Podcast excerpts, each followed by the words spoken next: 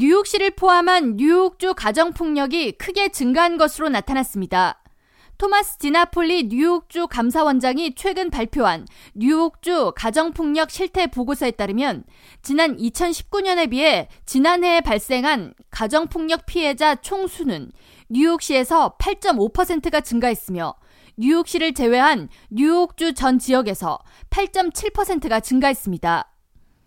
가정폭력 피해 건수는 지난 2015년부터 2019년까지 증가세가 이어졌으며 2020년에는 코비드-19 팬데믹으로 인해 뉴욕시 가정폭력 한라인 운영 축소 등으로 40%가 감소한 바 있습니다.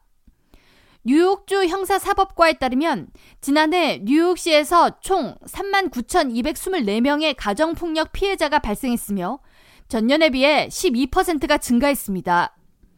뉴욕시를 제외한 나머지 지역에서 접수된 가정폭력 피해자 수는 총 49,598명으로 전년에 비해 2%가 증가했습니다. 가정폭력의 종류로는 뉴욕시를 제외한 뉴욕주에서 단순 폭행이 80%를 차지했으며 가정폭력이 다양한 혐의로 분류되는 뉴욕시의 경우 3급 폭행 그리고 가정폭력 범죄가 40%로 가장 많은 비중을 차지했습니다.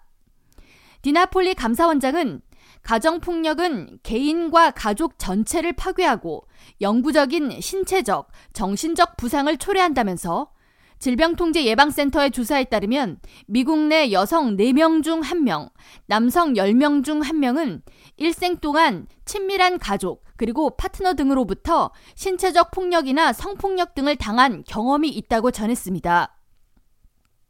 이어 지난 3년간 뉴욕 전 지역에서 가정폭력 피해자 수가 크게 증가한 것에 문제인식을 갖고 가정폭력 피해자를 돕고 문제를 해결하기 위한 방법을 적극 마련해야 한다고 강조했습니다.